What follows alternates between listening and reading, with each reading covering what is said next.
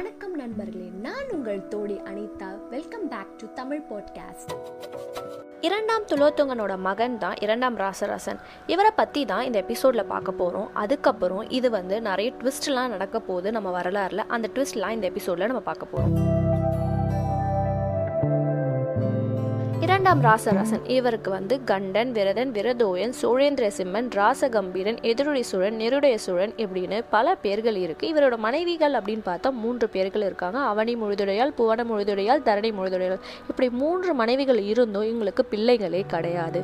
So பிள்ளைகளே இல்லைன்னா சோழ நாட்டை யார் ஆட்சி செய்வா அப்படின்ற ஒரு கேள்வி உங்கள் மனசுக்குள்ளே இருக்கும். அதுக்கான பதில் நான் இந்த எபிசோட்லேயே சொல்கிறேன் அதுக்கு முன்னாடி இவர் எப்படி வந்து சோழ நாட்டை ஆட்சி செஞ்சார் என்ன மாதிரி விஷயம்லாம் செஞ்சார் பார்த்துட்டு அதுக்கான பதிலை நான் சொல்கிறேன் இவரோட ஆட்சி அப்படின்னு பார்த்தீங்கன்னா முதலாம் துலோத்துங்கன் இரண்டாம் துலோத்துங்கன் விக்ரமசூரன் இவங்க ஆட்சி செஞ்ச மாதிரி அவ்வளோ ஒரு வலிமை இல்லாத ஒரு ஆட்சியாக இருக்குது என்னென்னா பல பிரச்சனை ஏற்படுது. சிற்றரசர்களுக்குள்ளேயே அவங்களே அடிச்சுக்கிறாங்க. அது மட்டும் இல்லாமல் ஹோசல நாட்டு மன்னர் வந்து இங்கே வந்து அட்டாக் பண்ண வராரு. என்ன பண்ணுறாரு அப்படின்னா ஃபஸ்ட்டு வந்து ஃபஸ்ட்டு வந்து நம்ம வெளிநாட்டு பிரச்சனையை முடிச்சுட்டு அப்புறம் உள்நாட்டு பிரச்சனைக்கு வருவோம்னு சொல்லிட்டு ஹோசல நாட்டுக்கு போயிட்டு அங்கே வந்து பேச்சுவார்த்தை நடத்தி அப்படியே வந்து சுமூகமாக முடிக்கிறாரு. அப்புறம் சிற்றரசர்களிடம் வராரு. சிற்றரசர்கள் என்ன சொல்கிறாங்க அப்படின்னா நாங்கள் வந்து கப்பம் கண்ண மாட்டோம் நாங்கள் வந்து தனியாக ஆட்சி செய்யணும் அப்படின்னு சொல்கிறாங்க என்னப்பா இப்படி உங்களுக்கு பிரச்சனை? சரி கப்பத்தை வந்து அவங்களோட அந்த டேக்ஸ் வந்து கொஞ்சம் குறைச்சிட்டு அவங்க வந்து சிற்றரசர்களுக்கு சுமூகமாக வந்து ஒரு விஷயத்த செய்கிறாரு போர்கள் எதுவுமே செய்யாமல் பேச்சுவார்த்தையிலேயே எல்லா விஷயத்தையும் முடிக்கிறாரு. இப்படியே இருபத்தி மூணு வருஷம் அவரோட அரசாட்சியை முடிச்சிடுறாரு. இதுக்கப்புறம் அவருக்கு ரொம்ப வருத்தமாக இருக்குது அடுத்து சோழ நாட்டை யார் ஆட்சி செய்வா அப்படின்ற வருத்தம் அவருக்கு அதிகமாக இருக்குது ஏன்னா அவருக்கு பிள்ளைங்களே இல்லைல்ல. யார் ஆட்சி செய்வா அப்படின்ற வருத்தம் இருக்கும் இல்லையா? என்ன பண்ணுறாரு அப்படின்னா விக்ரம சோழன் அதாவது இவருக்கு தாத்தாவாக இருக்காங்க. அவங்களுக்கு மகள் வழியில் வந்து பிறந்த பேரன்கள் மூன்று பேர் இருக்காங்க. யார் அப்படின்னா நல்லம்மன் குமரமகிந்திரன் என்ற ரெண்டாவது அவர் பேர் வந்து குமரோத்துலோகத்தொங்கன்னு இன்னொரு பேர் இருக்குது மூன்றாவது வந்து சங்கராசன். இதில் வந்து ஒரு மகன். சங்கராசனை மட்டும் அவங்க அம்மா கிட்டே விட்டுட்டு இந்த ரெண்டு பிள்ளைங்க இருக்காங்கல்ல மண்ணும் குமரத்துள்ளத்தவங்க இவங்க ரெண்டு பேரையுமே சோழபுரத்துக்கு கொண்டு வந்து வளர்க்குறாங்க. இதில் என்ன ஆகுது அப்படின்னா இந்த நல்லமன் அப்படின்னு நான் சொன்னேன் இல்லையா இவருக்கு மட்டும் என்ன சொல்கிறாங்கன்னா சின்ன வயசுலேயே வந்து இவர் தான் வந்து அடுத்து சோழ நாட்டை ஆட்சி செய்ய போகிறாங்க அப்படின்னு அவர் ரெண்டாவது வயசுலேயே வந்து சொல்லிடுறாங்க. எப்படி அப்படின்னா பாகுபலியில் எப்படி வந்து ராஜமாதா வந்து அந்த குழந்தைய தூக்கி இவர் தான் வந்து மகேந்திர பாகுபலி இவர் தான் வந்து இந்த நாட்டோட அரசர் அப்படின்னு சொல்லுவார் இல்லையா இந்த சீன் இங்கேருந்து தான் எடுக்கப்பட்டிருக்கு நல்லம்மன் வந்து இரண்டாவது வயசுலேயே வந்து இந்த சோழ நாட்டுக்கு ராஜா அப்படின்னு இரண்டாம் ராசராசன் வந்து சொல்லிடுவார். அதுக்கப்புறம் அவர் சொல்லி ஒரு ஒரு ஒரு ரெண்டு வருஷம் கழித்து என்ன ஆகிடும்னா இவர் வந்து இறந்துருவார். என்ன ஆகும்னா இவர் இறந்தோடனே என்ன ஆகுதுன்னா நாட்டில் பயங்கரமான குழப்பம் வருது ரொம்ப பிரச்சனை வருது. அதுக்கப்புறம் என்ன ஆகுது அப்படின்னா அந்த நாட்டில் ஒரு நல்ல மா ஒரு மனுஷன் இருப்பார் இல்லையா? லைக் எப்படின்னா கட்டப்பா இருந்தார் இல்லையா? கிட்டத்தட்ட அந்த கட்டப்பா மாதிரி ஒரு மனுஷன் வந்து இருக்கார். யார் அப்படின்னா பல்லவராயன். இவர் வந்து என்ன பண்ணுறாரு அப்படின்னா அந்த இரண்டு பசங்களையும் வந்து போய் ஒரு இடத்துல மொழிச்சு வச்சு அவர் காப்பாற்றுற வளர்க்குறாரு வளர்ந்த பிறகு ஒரு குறிப்பிட்ட வயசு ஒரு டீனேஜ் வந்ததுக்கப்புறம் அந்த சோழ நாட்டுக்கு கொண்டு வந்து மகுடம் சூட்டுறாங்க.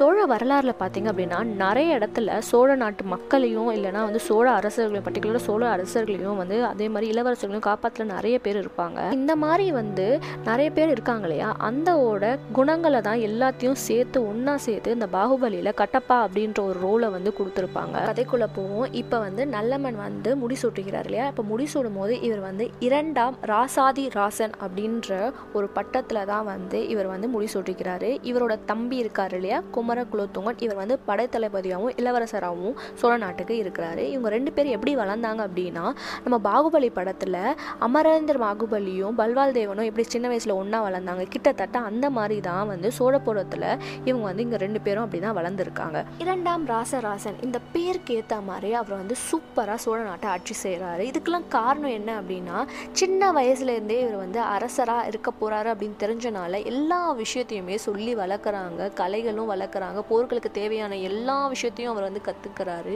எல்லாமே தெரிஞ்சு சோழ நாட்டை நல்லபடியாக வந்து ஆட்சி செய்கிறாரு இவரோட காலத்தில் என்ன நடக்குது அப்படின்னா பாண்டியர்களுக்குள்ள பல குழப்பங்கள் ஏற்படுது. ஏன்னா பாண்டியர்களே அவங்களும் அவங்க அடிச்சுக்கிறாங்க.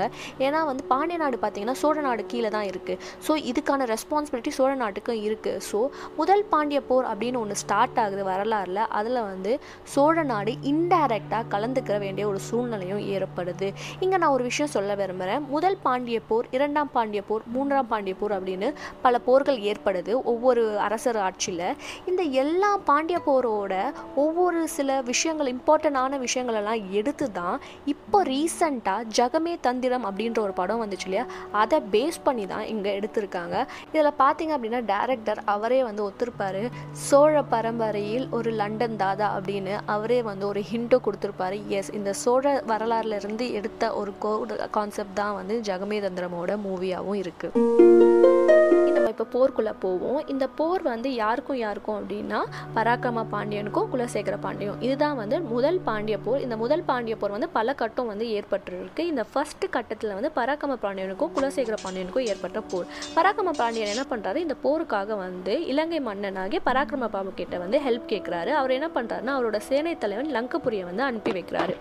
இவர் போய் பாண்டிய நாட்டை போய் ரீச் ஆகிறதுக்குள்ளே என்ன ஆகுது அப்படின்னா குலசேகர பாண்டியன் நீ வந்து ஹெல்ப் கேட்குறியா இலங்கை மன்னன் கிட்ட அப்படின்னு சொல்லிட்டு என்ன பண்ணுறாருன்னா பராக்கிரம பாண்டியனை வந்து கொன்றுறாரு. இதை பயந்து இதை பார்த்த பயந்து போனால் அவங்க மகன் இருக்காங்களா பராக்கிரம பாண்டியனோட மகன் வீர பாண்டியன் அவர் போய் என்ன பண்ணுறாருன்னா மலைநாட்டில் போய் ஒளிஞ்சிக்கிறாரு. இப்போது இந்த விஷயம்லாம் லங்கபுரிக்கு தெரிஞ்சோடனே ஏன்னா நான் வரத்துக்குள்ளே எப்படி நீ வந்து பராக்கிரம பாண்டியனுக்கு வந்து கொல்லலாம் அப்படின்னு என்ன பண்ணுறாரு அப்படின்னா அப்படியே அவங்களோட சொந்த அண்ணனையோ இல்லை சொந்தக்காரனையோ கொண்டா எப்படி வந்து கோவம் வருமோ அந்த கோவத்தோட என்ன பண்ணுறாரு அப்படின்னா பாண்டிய நாட்டுக்குள்ளே நுழையிறாரு. நுழைஞ்சு என்ன பண்ணுறாரு அப்படின்னா உன்னை அட்டாக் பண்ணோன்னா ஃபஸ்ட்டு உன்னோட முக்கியமான பகுதி எதுனா ஆக்சுவலாக பாண்டியர்களுக்கு முக்கியமான பகுதி மதுரை ராமேஸ்வரம் தூத்துக்குடி இதெல்லாம் வந்து அவங்களுக்கு முக்கியமான பகுதி. அதில் வந்து ராமேஸ்வரம் அப்படின்ற ஒரு இடத்த வந்து ஆக்கியபை பண்ணி அங்கே இருக்கிற எல்லாத்தையும் கோவில் அதெல்லாம் வந்து எல்லாத்தையுமே அழிச்சிட்டு என்ன பண்ணுறாருன்னா குந்துக்களம் அப்படின்ற ஒரு இடத்துல வந்து ஒரு கோட்டையை கட்டி அங்கே வந்து பராக்கிரம பாண்டியனோட நினைவாக பராக்கிரமபுரம் அப்படின்னு பேர் வைக்கிறாங்க.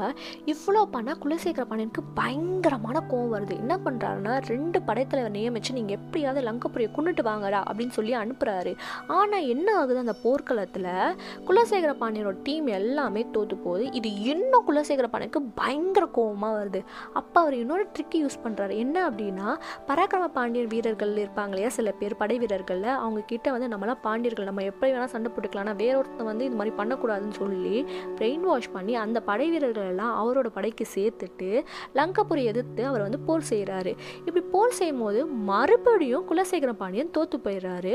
லங்கப்பூரி உஷாராயிட்டு என்ன பண்ணுறாருன்னா நீங்கள் வந்து இந்த பாண்டிய வீரர்கள் அப்படின்னு சொல்லி தானே வந்து ஒன்றா சேர்த்துக்கிறீங்க. இதுக்கு என்ன பண்ணுறாருன்னா பராக்கிரம பாண்டியனோட மகன் வந்து மலைநாட்டில் ஒளிஞ்சிக்கிட்டார் பயந்து அப்படின்னு சொல்லலாம். அந்த பையனை கூட்டிகிட்டு வந்து தென் பாண்டிய நாட்டுக்கு வந்து அரசராக ஆக்கிடுறாரு.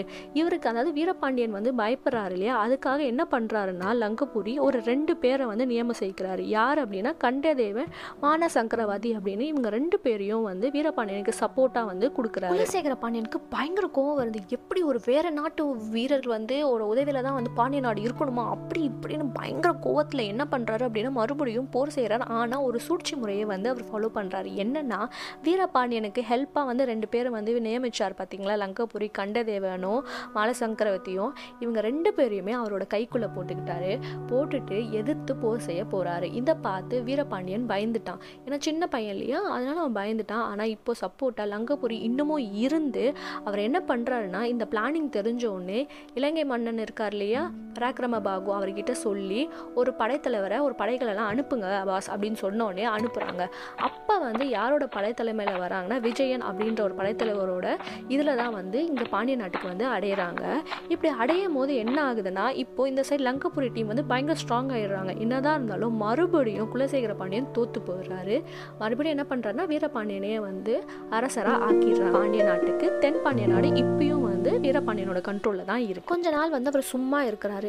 சும்மா இருந்து எங்கே போகிறாரு அப்படின்னா சீவலிபுத்தூர் அப்படின்ற ஒரு ஏரியாவில் இருக்காரு. இந்த டைமில் லங்கபுரி இந்த சைடு என்ன பண்ணுறாருன்னா கொஞ்சம் கொஞ்சமாக பாண்டிய நாடை வந்து கேப்சர் பண்ணிக்கிட்டே வராரு. அப்படி வரும்போது மதுரையை கேப்சர் பண்ணோன்னு வரும்போது குலசேகர பாண்டியன் தெரிஞ்சு பயங்கர கோவம் வருது. அப்போ போர் ஏற்படுது. அந்த போரில் என்ன பண்ணுறாரு அப்படின்னா அவரை தன்னை காப்பாற்றிக்கணும் அப்படின்னு சாத்தனேரி அப்படின்ற ஒரு ஏரியில் போய் போயிடுறாரு. அந்த ஏரிக்குள்ளே இவர் இருக்கிறது தெரியக்கூடாது. அந்த ஏரியா பக்கத்தில் இருக்கக்கூடாது தெரியக்கூடாது. என்ன பண்ணுறாருன்னா அந்த பாலத்தை வந்து உடச்சி விட்டுறாரு. அந்த பாலத்து அதாவது குலசேகர பாண்டியன் அந்த ஏரிக்கு இருந்தாருன்னு சொன்னேன் இல்லையா? அந்த வழியாக போய் சோழ நாட்டை அடைஞ்சு சோழ நாட்டுக்கிட்ட ஹெல்ப் கேட்குறாரு அப்போ என்ன பண்ணுறாங்க அப்படின்னா நம்மளோட இரண்டாம் ராசாதி ராசன் டைரெக்டாக வந்து இந்த போர்க்களத்தில் வந்து அவர் வந்து கலந்துக்கல. அப்போ வந்து ரொம்ப நம்பிக்கையான ரொம்ப ஸ்ட்ராங்கான நம்பி பல்லவராயன் அப்படின்னு ஒருத்தர் இருந்தார். அவரை அனுப்பிச்சு குலசேகர பாண்டியனுக்கு ஹெல்ப் பண்ண சொன்னார்.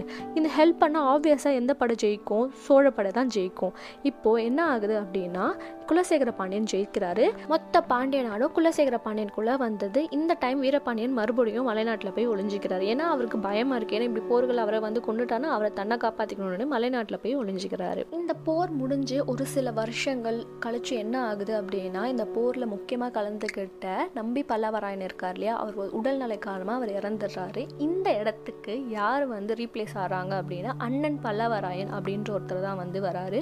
அவரும் வந்து அவரை மாதிரி பயங்கர ஸ்ட்ராங்கான ஒருத்தர் தான்.